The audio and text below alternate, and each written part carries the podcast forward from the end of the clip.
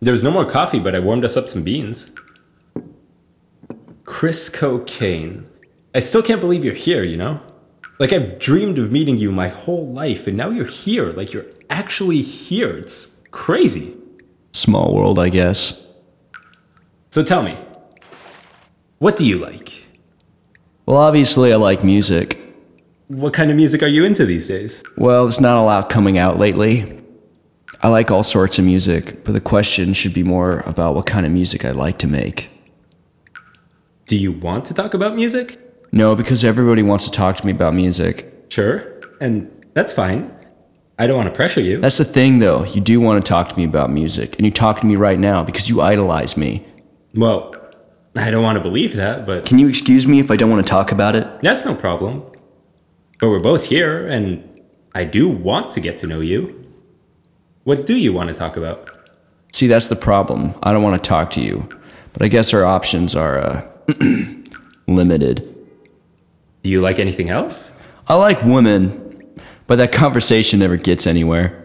What do you mean? I mean, it's always about their body or some other dumb generalization. Then there's really nothing you want to talk about?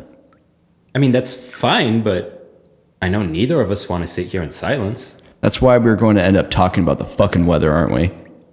There's not much weather to talk about. I mean, it's not shitty, so that's something to talk about. The sky's a nice shade of orange today. It's cold, though. I wish we could open a window. I don't have much more to contribute. Fun conversation. Huh? Glad to have it. Last people in the world, and there's nothing to talk about. Humanity in a nutshell, I guess. Seemed like everyone else had a lot to talk about, or we wouldn't be in this situation. What do you mean? Well, I mean, millions of people died, right? And I don't think it was over nothing.